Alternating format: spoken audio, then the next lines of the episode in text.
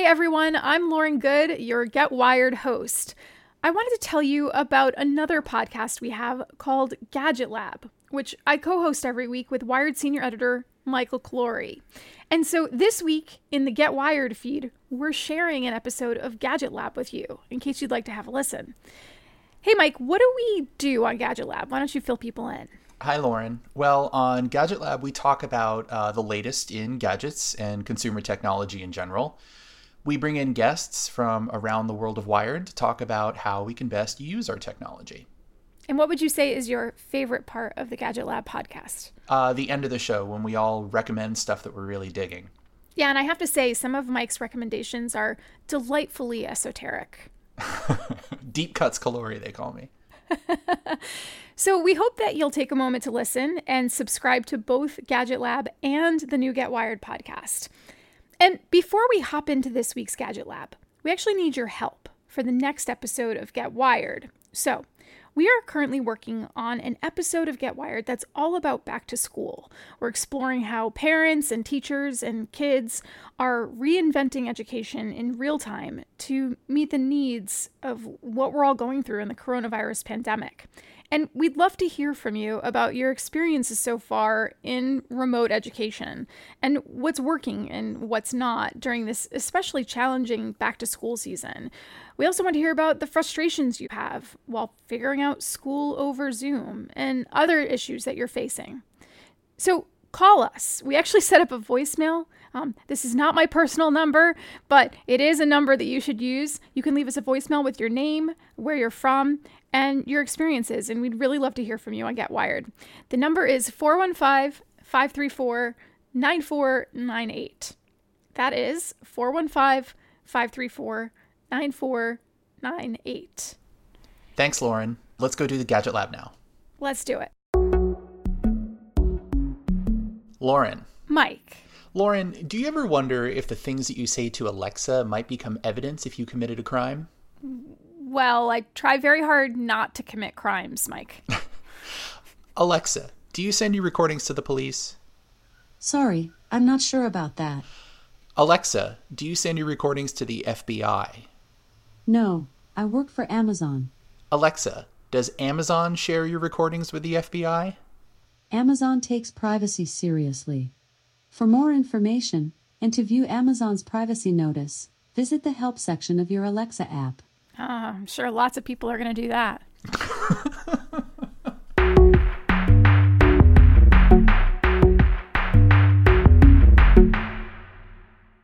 Hi, everyone. Welcome to Gadget Lab. I am Michael Calore, a senior editor at Wired. I am joined remotely by my co host, Wired senior writer Lauren Goode, who is also the host of our other podcast, Get Wired.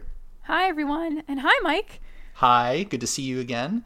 We are joined this week by Wired senior writer Sidney Fussell. Sidney, welcome back to the show. Thank you for having me. Of course.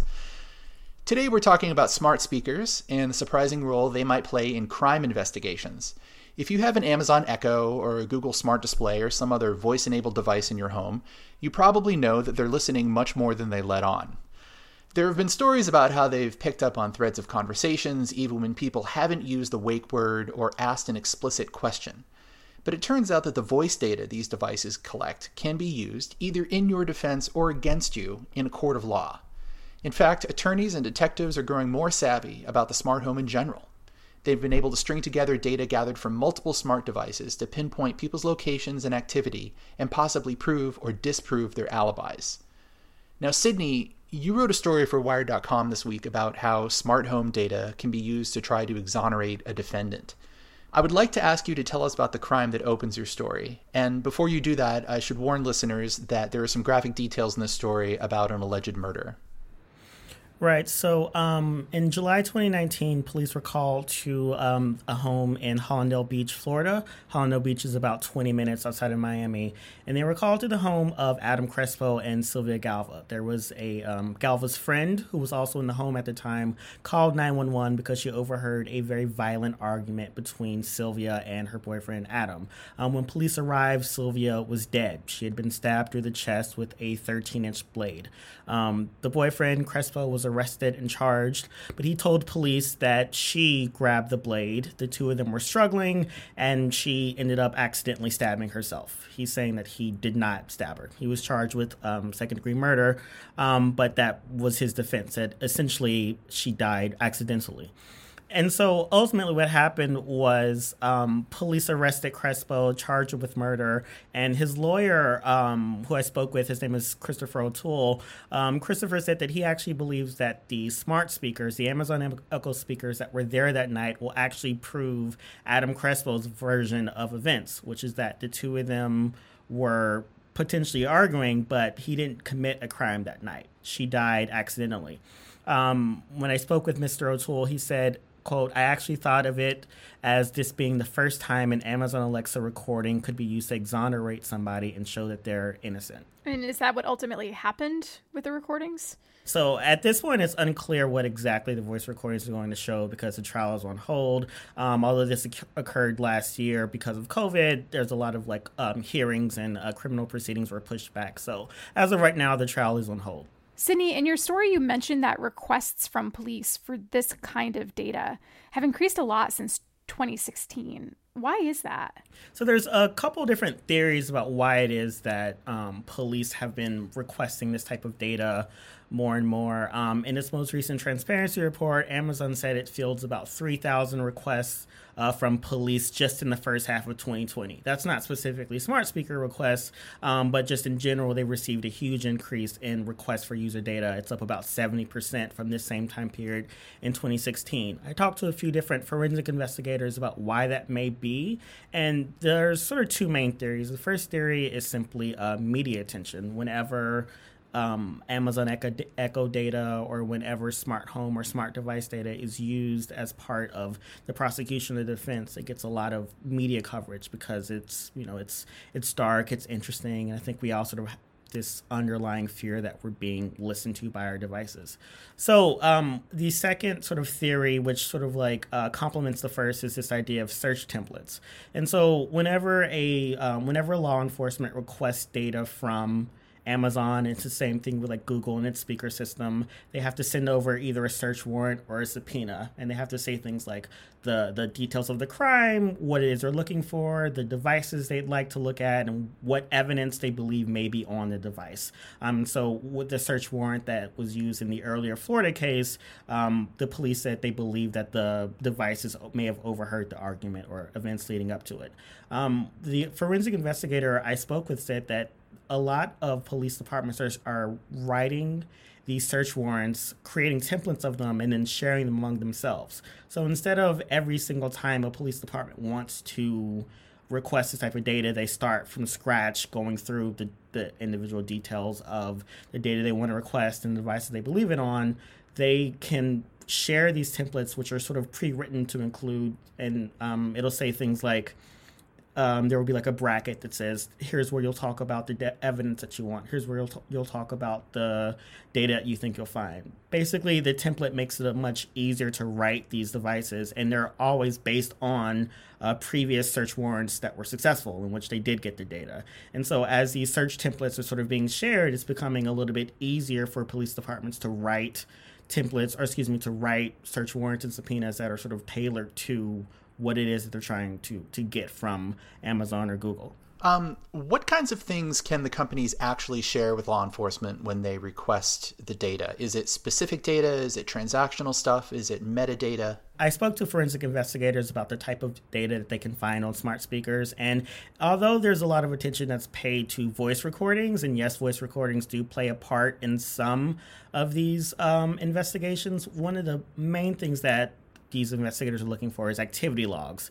And so essentially it's a everything you do using the smart speaker has a timestamp next to it. So it'll say 11 p.m. you use your speaker to um, search for um, the name of an actor, and then you know 30 minutes later you used it to order a pizza. All this stuff is timestamped, and if you've taught your speaker to recognize you, it is also identified as you being the user who made whatever the request is, whatever the query was. These timestamps can be used to create a timeline by investigators. So they can see at Thursday between 11 and 1 a.m., you did this at 11.25, and you did this at 11.45, and you did this at 12.01. And so these activity logs are very instrumental when you're trying to determine what happened between the time of a crime. So when you think about the Florida case, that activity log would have all different types of requests and pings during that time period, even if it doesn't have those you know, those recordings that are tr- triggered by a wake word. And that's one of the things I really want people to sort of take away from this. It's not just when you use the wake word and ask something like, you know, hey Alexa, what time does something start?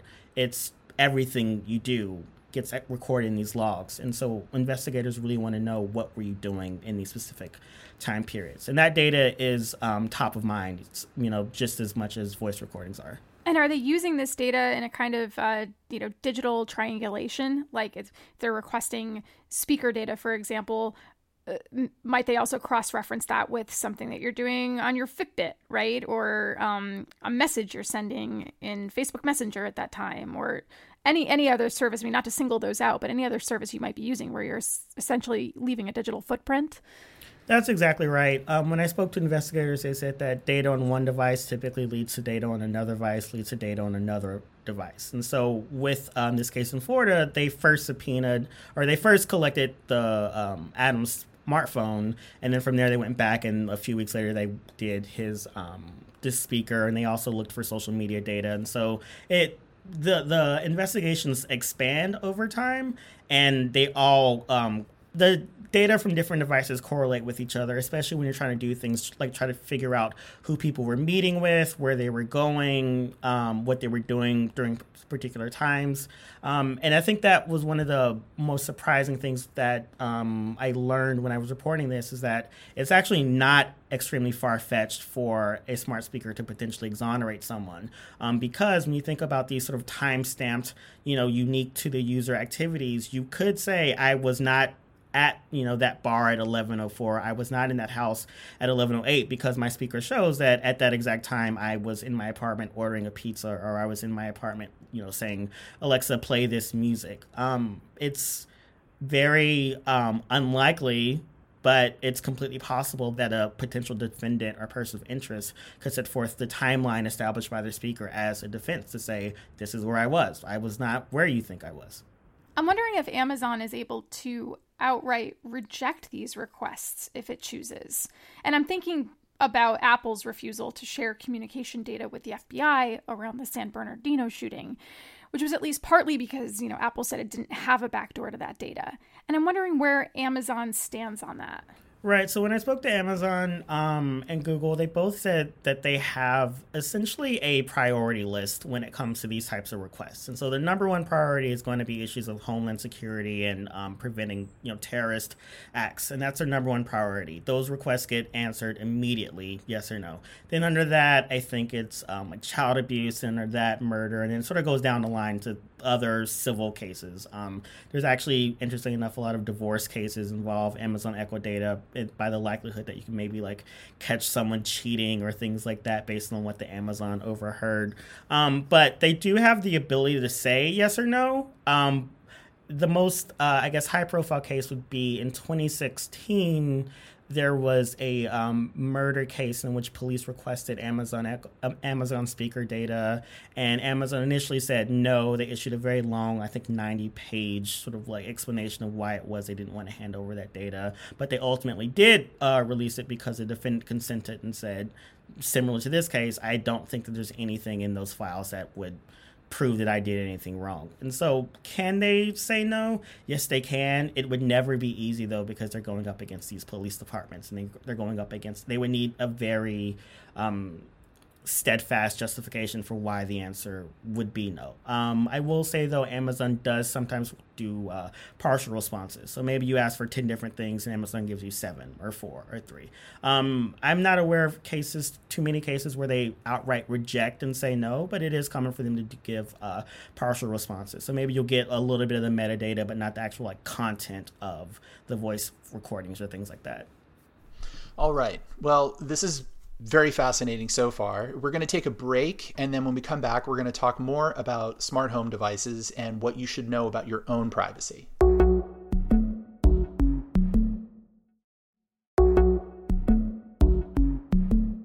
Hey, we're back. Okay, so even if you aren't plotting any crimes, it's a good idea to be aware of just how much information your smart devices are gathering from you. That's why we're going to offer some tips here for how to keep your private life, well, more private. Sidney, you spend a lot of time researching these devices and reporting on all the ways they are being used and exploited. I'm curious, what are your own thoughts about having a smart speaker in your home? Well, I mean, first and foremost, if you want a Bluetooth speaker, you can get one that isn't an always on listening device. Like, there's a lot of different options out there just from a cons- consumer perspective. But also, I'd say that, you know, when I think about um, smart devices, not just smart speakers, but smart devices in general. I, I, really think about this idea from Jonathan Zittrain. He's a Harvard professor who writes a lot about privacy, and he sort of coined this phrase um, intellectual debt. And he explained it as when you buy something, you don't necessarily know how it works. So you sort of go into debt but eventually how it works will affect you in some way and it's sort of like the bill coming due. And that's sort of how i think about all these devices. You sort of like buy them not really like paying attention to the privacy policy not really paying attention to the types of data they collect and whether or not you're okay with that data being collected and you're like oh this is fine. But eventually it will affect you in some way that you may or may not even realize. So there's sort of like a debt coming due. And so I, I think about sort of the cumulative effect of buying all these different devices and not actually knowing like whether or not that data goes to the police, whether or not that data goes to the insurance company to see if you actually like are healthy or not, you know? And so I, I just think not necessarily about I don't think it's useful to pinpoint any individual specific devices quote unquote the worst, but for people who like to sort of like rack up these gadgets, I would you know ask them how much you actually know about this stuff and what's going to happen when you realize oh all of these or some of these or one of these um, collects my data or shares it or you know there's some type of like aspect to it that i find unacceptable. Sidney how do you weigh utility of these devices versus that intellectual debt? Like do you ever have moments where you say okay you know that was really useful. Now i have to consider how useful that was relative to the amount of you know privacy that may be eroded I mean, what I would say is that the utility is very um, individualized, you know. So like what what I consider to be acceptable or reasonable for you may not work for anyone else. And I think that you have to remember sort of your own individuality, so that when you look at these devices or see how they're marketed, you sort of ask yourself, well, is this for me? Does this sort of fit with what I find to be comfortable with, and not just assume that it you know works for you. Like I've you know written a lot about sort of like the downsides of speakers, but I know from an accessibility standpoint, they can be revolutionary. They can be very very helpful for people who are like um, dealing with different physical abilities or who are older. So their calculus is very different from mine. So I would just say it's important to sort of develop what your own calculus is and sort of work from there. Um, and I would also I would also send that message to critics of some of these devices all the time. I sort of hear the people who are like, "Oh, you hate privacy," or like, "Oh, you're worried about privacy, but you have an iPhone, therefore you're a hypocrite." And it's like, no, just remember that everybody sort of is dealing with their own thing and has their own calculus. I think that people that are critics of the tech should would do well to remember that as well, so that they don't come across as uh, preachy. Yeah, I, I agree, and that's actually that's the advice that I give to a lot of people who I have discussions with about this. Uh, I'd say you know do an do an inventory of whatever privacy settings are on your device. Um, they've actually made it a little bit easier for us to do these companies because whenever you buy a smart speaker or you have any sort of connected device in your home, it's usually controlled by an app on your phone or by a web interface. So you can open up that app and you can just go through the privacy settings one by one. And for each one, ask yourself, do I really want this on or should I turn it off? And you know, you can answer that question for yourself on almost all of them. The tricky thing that I've found is that when these devices first started shipping, you remember a lot of them didn't come with uh, on off switches, right? They didn't come with mute switches. They were saving everything by default.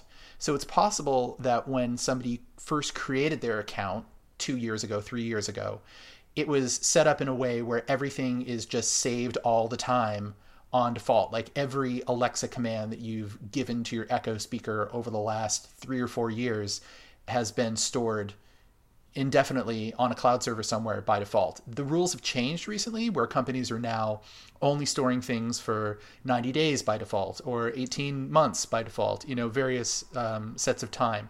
And you have control over this. You can go into your settings and see. So even though you feel as though you've already done that audit, it's really good to have good hygiene and go back and do it every six months or so because the settings change all the time. Yeah, that was actually going to be one of my tips, Mike, which is if you feel like you want to welcome these devices into your home, make sure that you understand the controls, or better yet, that the company has designed them with very explicit controls. And that's not just about microphones, it's also about camera shutters. Um, when we first started to see smart displays come onto the market, not all of them had camera you know closure buttons. So so the camera would just always be potentially activated.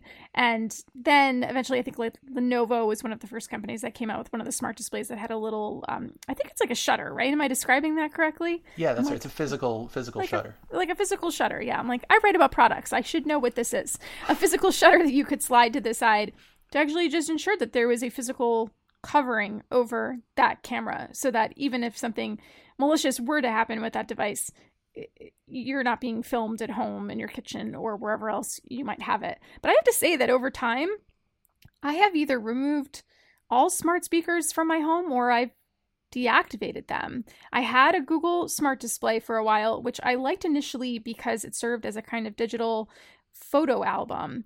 But then I have so many photos in my Google Photos that it just got to be too much to manage. Um, it's not that much, but it just was just that little barrier to like managing the album that I wanted to show on the smart display. And then it was just showing all these randos from my camera roll from like over the years. And I was like, oh, this is annoying. So I, I deactivated that. And then um, I have a Sonos that has Alexa capabilities because Sonos has made smart speakers in recent years that have both Alexa and Google Assistant capabilities.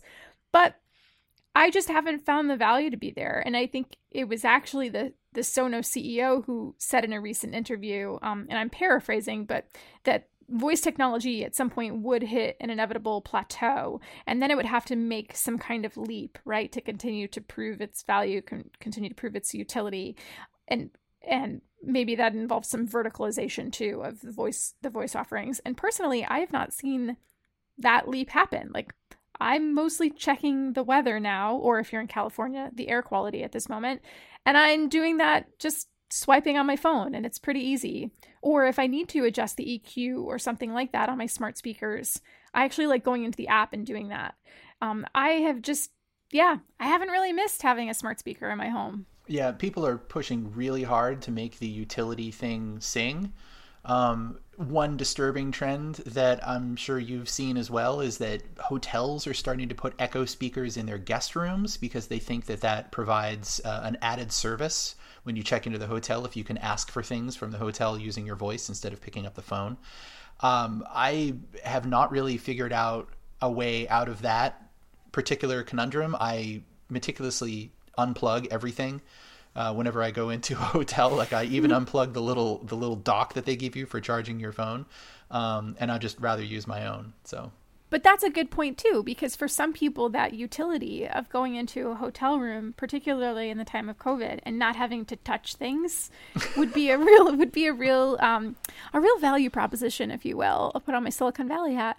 But uh, for others like yourself, you're like, yeah, no, it's it's not worth it just on the off chance that a query I make or something I say could potentially be sent to a server somewhere and maybe not even having full, fully grasped whose account that is exactly on right. the hotel echo that's sitting there or whatever it might be. I will say I I don't know if this actually happened, but I heard a, f- a funny story out of Japan where the speaker was recognizing snoring as a query. So people would fall asleep, snore, it would ping you awake, and then you were just stuck in this like horrible cycle of um, your snore causing your speaker to wake you up. I love that. Well, you know, and also parents often say that they love the smart speakers because um, because their kids are asking to play the same song over and over again and it, it, means they can just throw out a voice command rather than having to like hand over their phone or something. Yeah. These are all these are all uh, futures that i don't want to live in. Um, let's take a quick break, and when we come back, we'll wrap up the show with our recommendations.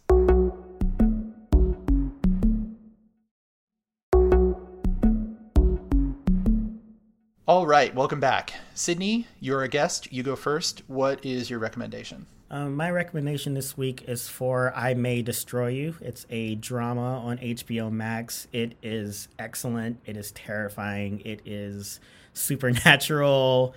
It's really amazing. It's um, a drama written and directed by Michaela Coel. She's a brilliant artist out of the UK.